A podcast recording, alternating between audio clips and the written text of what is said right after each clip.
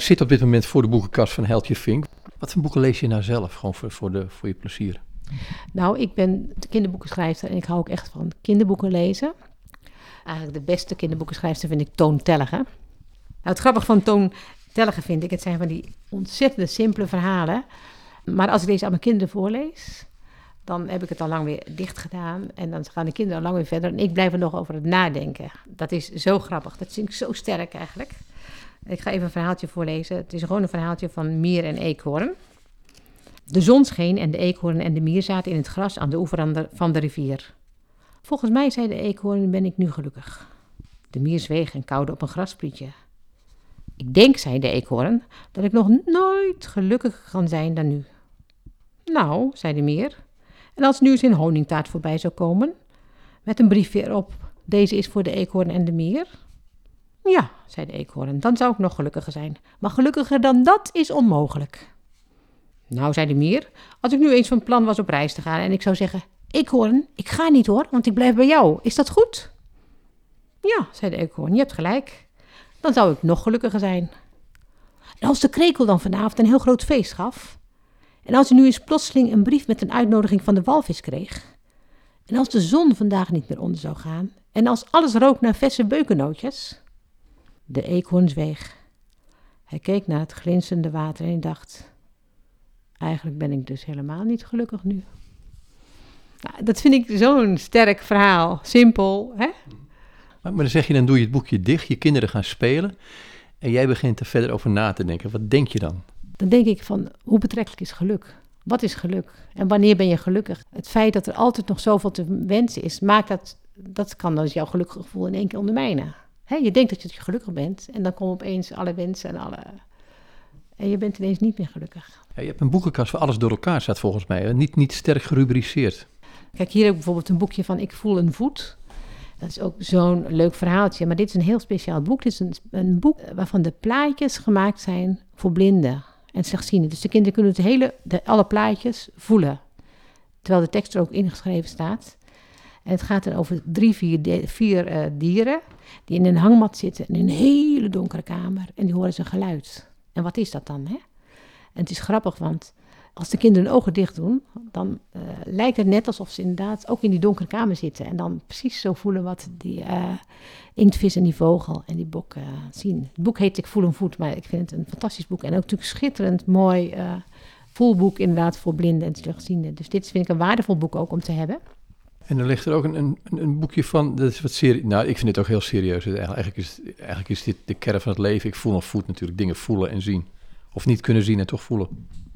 Ja, nou weet je, ieder kind, hoe beperkt ook, heeft wel weer iets anders wat beter ontwikkeld is en zich daardoor ook eh, op een bepaalde manier mens kan worden. En het ligt ook aan uh, ja, de veerkracht van kinderen, dat zij dat ook gaan ontwikkelen. En kinderen zijn daarin veel grotere voorbeelden voor uh, volwassen mensen eigenlijk. Veel beter dan volwassen mensen eigenlijk. Dus in die zin, die veerkracht van kinderen verbaast me. En de, ja, dat is fantastisch dat God het ook geeft, denk ik, kinderen met zo'n veerkracht. En die dan ja, daardoor ook weer kunnen verder leven eigenlijk, hè, met het leven verder kunnen. Wat is geluk dan? Hè? Precies, wat is geluk? Het is ook slecht onder woorden te brengen. Geluk is het moment nu, denk ik. Hè? En geluk is niet iets wat je morgen kunt hebben of uh, overmorgen. Geluk is gewoon nu. Ja, wij, zijn beide wat ouder. Je komt op een leeftijd dat je als mensen in je omgeving moet zeggen... als ik straks met pensioen ben, ga ik genieten. En dan schiet ik altijd in de lach. Kan ik me helemaal voorstellen. Want ik denk, waarom geniet je nu dan niet? Hè? Waar, ga je dan straks van genieten? Moet ik straks gaan van genieten dat ik... Uh, kan fietsen met, uh, met wie of wat. Hè? Of uh, iets vaker weg kan gaan. Dan denk ik, waarom probeer je dat dan nu niet te realiseren als je dat zo graag wil? Het lijkt me verschrikkelijk trouwens straks als ik verplichte dagjes uit moet gaan en gaan fietsen. Dat, ja. Ik probeer echt nu te genieten. En ja, dat gebeurt, dat doen we ook met ons gezin hoor. Alle momenten, alle dingen die, waaraan we mee kunnen doen of die leuk zijn voor het gezin, doen we gewoon er zijn die twee boeken naast elkaar en dat verbaast me met jou. Het ene heet Desmond Tutu, God heeft een droom. En het andere heet Plastic Soep. Ik bedoel, dat past nou echt bij elkaar, hè? Ja, grappig dat jij dat aan elkaar verbindt. Nou ja, weet je, Plastic Soep, dat, is, dat vond ik een heel schokkend boek. Want dat heeft mij laten zien hoeveel schade plastic doet aan het milieu. En hoeveel ongelooflijke veel zooi, plastic zooi, er in de oceanen en in het water drijft. En eh, hoeveel vissen er daarvan doodgaan. En wat de schade is op langere termijn. En dan denk ik, ja, God heeft een droom voor deze aarde. Dat was niet dat wij er een plastic soep van zouden maken. Het is heel grappig, er staat een spreuk in van Loesje die zei van... eh, straks kunnen we net als Jezus over het water lopen. Nou, dat is bijna realiteit op sommige plekken, hè, dat er zoveel zooi ligt. En dan denk ik van ja, hier zouden we met z'n allen zeker iets aan moeten gaan doen. Wat we nou verbazen is dat er mooie foto's te maken zijn van lelijke dingen.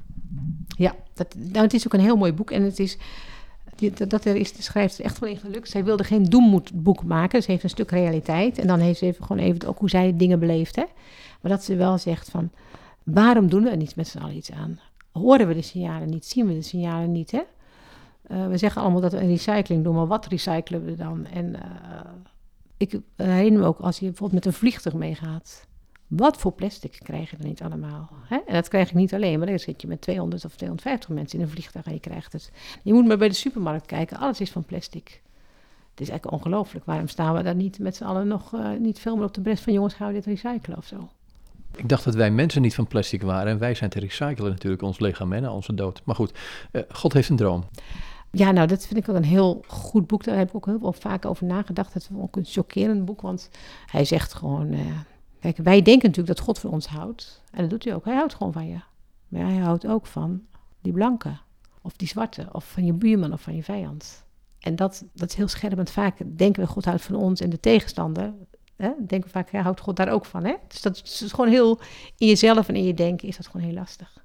En ook moeilijk te verteren. Dat God er ook van degene houdt die jij haat. Een stukje voorlezen eruit. Het is van Desmond Tutu, hè?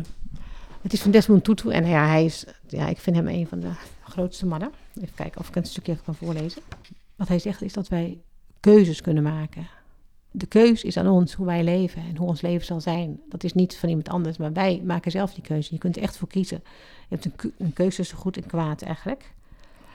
Dat we moeten realiseren tegenover iedere kwade daad in onze wereld een dozijn goede daden staat die vaak onopgewerkt blijven. De kwade daden zijn minder gewoon, dus daarom worden ze nieuws. We geloven dat mensen goed zouden moeten zijn, daarom worden we wanhopig als ze dat niet zijn.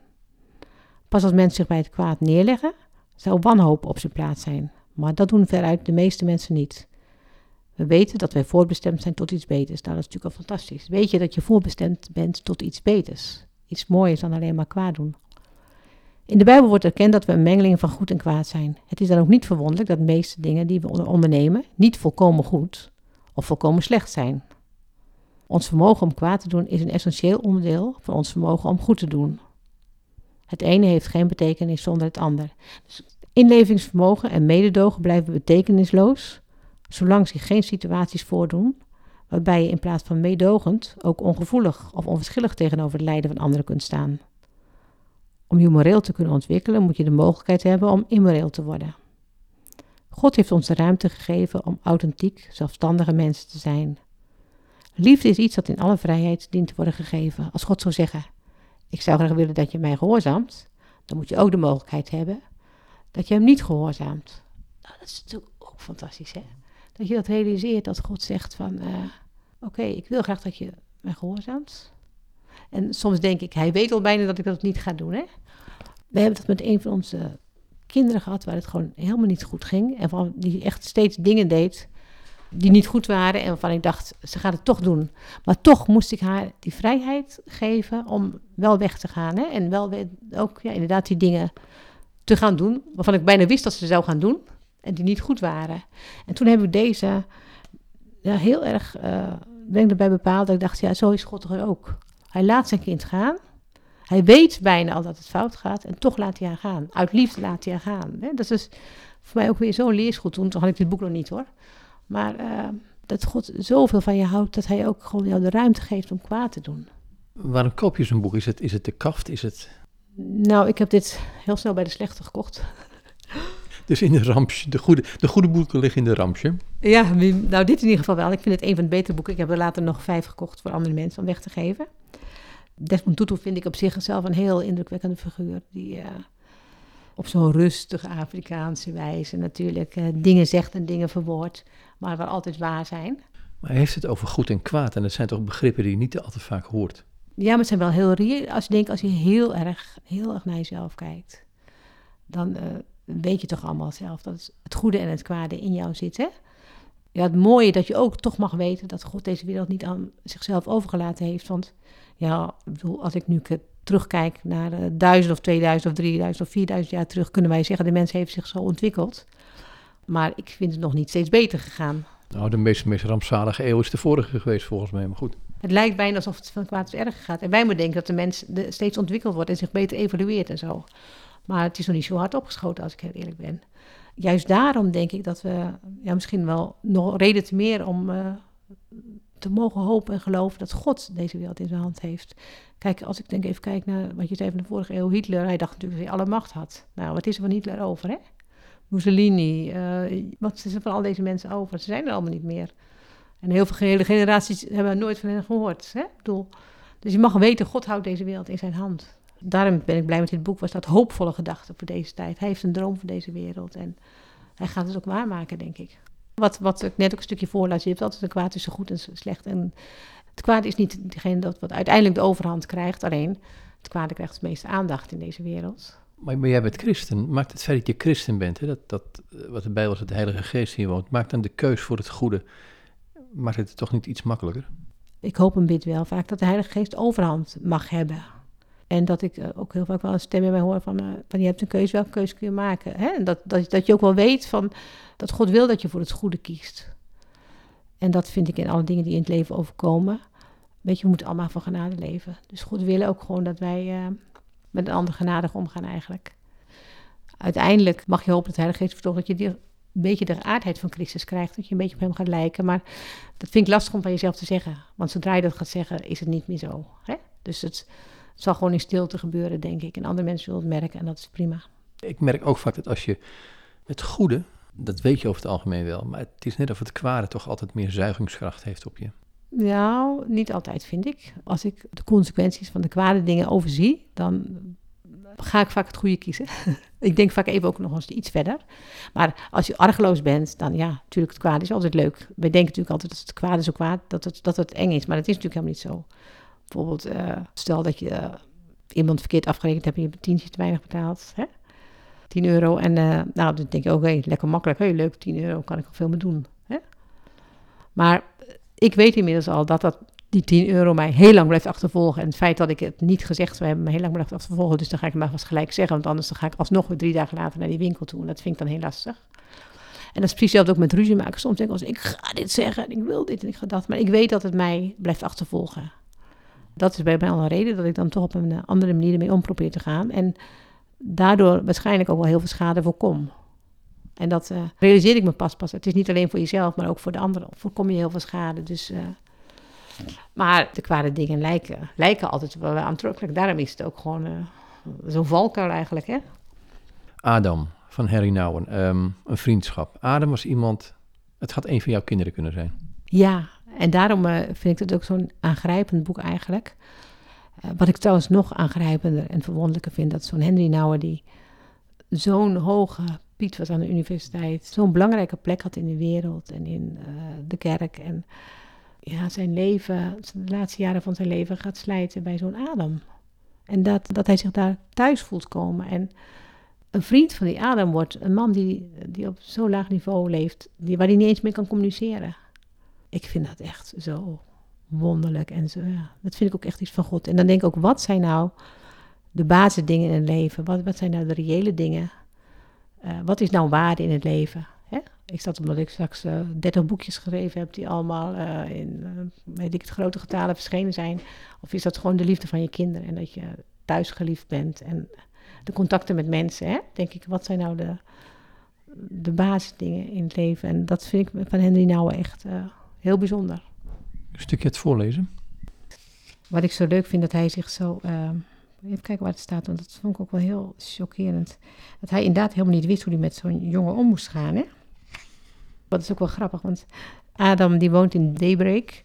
Dat is een, uh, een huis eigenlijk. Adam was een van de moeilijkste gasten, de meest bewerkelijke gasten. En hij krijgt hem uh, uh, om ervoor te zorgen en er echt alles voor te doen. En die denkt van, dat kan toch helemaal niet. Degene die daar het meeste van weet en het best met deze kinderen om moeten gaan, die moeten toch adem doen. Hè? En hij krijgt adem, dat vind ik ook wel zo fantastisch eigenlijk. Dan vragen ze, Henry, wil jij Adam 's morgens helpen? Dat wil zeggen dat je hem elke ochtend moet klaarmaken voor zijn dag. Adam helpen hield in dat je hem om zeven uur 's morgens moest wekken, zijn pyjama uitdoen, zijn kamerjas aandoen, hem naar de badkamer brengen, zijn baard scheren, hem in bad doen, kleren uitkiezen voor die dag, hem aankleden, zijn haar kammen, met hem naar de keuken lopen, zijn ontbijt klaarmaken, dicht naast hem zitten als hij ontbeet, zijn beker vasthouden als hij dronk, zijn tanden poetsen, zijn jas en handschoenen aantrekken en zijn petje opzetten. Hem in de rolstoel zetten en hem in zijn rolstoel over de hobbelige weg naar zijn dagprogramma brengen, waar hij tot vier uur middags zou blijven. Ik was verslagen. Ik dacht echt dat dit niet kon. En als hij valt, hoe moet ik hem dan vasthouden? En als ik hem pijn doe, hij kan het niet eens tegen me zeggen. En als hij een toeval krijgt, als het bad te warm of te koud is, en als ik bij het scheren een wondje maak. Dus hij voelt zich helemaal wanhopig, hè, van wat moet ik nou doen? En als dat gebeurt, als dat gebeurt, en dan begint hij... Ik begon met angst en beven. Ik herinner me de eerste dagen nog goed. Zelfs met de hulp van andere assistenten was ik benauwd om Adams kamer binnen te lopen en die vreemde man te wekken. Dus er is nog steeds een vreemdeling voor hem, hè? Hij ademde zwaar en bewoog rusteloos met zijn handen. En daardoor werd ik me heel erg bewust van mezelf. Ik kende hem helemaal niet. Ik wist niet wat hij van mij verwachtte. Ik wilde hem niet van streek maken. En tegenover die anderen wilde ik ook niet afgaan. Ik wilde niet uitgelachen worden, maar ik wilde de anderen ook niet in verlegenheid brengen. Omdat ik niet wist hoe ik met hem om moest gaan als ik niet met hem over en weer kon praten, zoals ik het met de anderen deed, concentreerde ik mij gewoon op de dagelijkse routine. En dat eerste begin zag ik hem dus absoluut, absoluut als iemand die heel anders was dan ik. Ik verwachtte ook helemaal geen communicatie, omdat hij niet kon praten. Vaak viel zijn ademhaling even stil en dan was ik bang dat hij niet meer opnieuw begon te ademen. Adem ademde niet, omdat ik dacht van, hé, zie mij nu als mens, hè? Zie mij gewoon als mens. Ja, ik vind het echt uh, fantastisch hoe hij dat vertelt. En uh, die worsteling en uiteindelijk, uh, ja, dan toch echt contact met Adem krijgt. En hem, ja, tot slot heel, helemaal door en door kent. En als Adem, ja, ik zou bijna zeggen zo erg dat als Adem overlijdt, Henry nou ook maar heel snel daarna overlijdt. Alsof hij bijna één was met Adem. Henry nou nog even hoor. Waardeer ik jou, want hij heeft er een heel boekje over geschreven, die vriendschap. Um, waar de communicatie ogenschijnlijk maar van één kant leed te komen. De kant van Adam.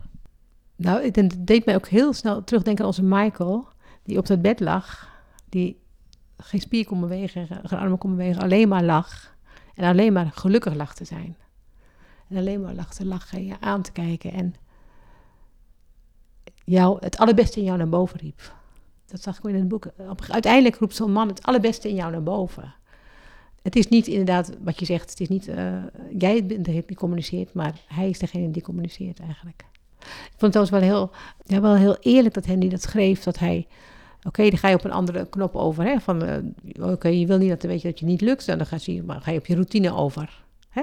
En dan ga je, je ziet niet als mens, maar je gaat op automatisme, automatische dingen doen. Oh, dat moet gedaan worden, dat moet gedaan worden. Terwijl je het mens erachter niet ziet. En dat zie je natuurlijk ook wel heel veel in verpleeghuizen. Hè? Dat mensen automatisch, maar niet de mensen erachter zien en niet het verhaal erachter horen of de vragen erachter horen. Ik moet eerlijk zeggen dat het mij ook wel eens overkomt met mijn pleegkinderen dat ze iets vragen, maar dat ik niet de vragen erachter hoor. En dat ik automatisch antwoord geef en dat het uh, ja, soms fout gaat. Zou God zo ook met ons omgaan? Dat wij vragen stellen aan ons gebed en dat Hij de vragen erachter hoort die wij zelf niet eens in de gaten hebben? Nou, ik hoop dat God de vragen erachter hoort. Ik denk, ben ervan overtuigd dat Hij alleen de vragen erachter hoort. En misschien al die ruis en al die extra dingen die wij vragen. Maar helemaal niet hoort, omdat Hij weet wat we nodig hebben. Voordat wij erom vragen zelfs. Zo groot is God echt. En daar ben ik dus heel blij en dankbaar voor dat Hij zo groot is. Nog een keer terug naar Adam van Harry Nouwen. Kunnen wij wel zo hulpbehoevend zijn als die Adam zodat we God kunnen verstaan? Ja, ik denk dat wij misschien wel. Dat is, nee, kijk. Ik denk dat Adam ten ja, God ten diepste zou kunnen, kunnen verstaan, ja, denk ik. Uh, misschien, Adam heeft niet of nauwelijks ruis, dus die hoort God het beste. Beter nog dan mij, denk ik soms. Zijn we dan niet hulpbehoevend genoeg? Nou, ik denk dat dat soms inderdaad uh, zo is, ja. Dat wij niet hulpbehoevend genoeg zijn en da daardoor God niet, uiteindelijk niets kunnen verstaan. Hij wil het wel zeggen, hij wil het wel duidelijk maken, maar we, we horen al amper, of we lopen al door, of we zijn al met andere dingen bezig. We nemen niet even de tijd en even de rust om inderdaad uh, Gods stem te verstaan.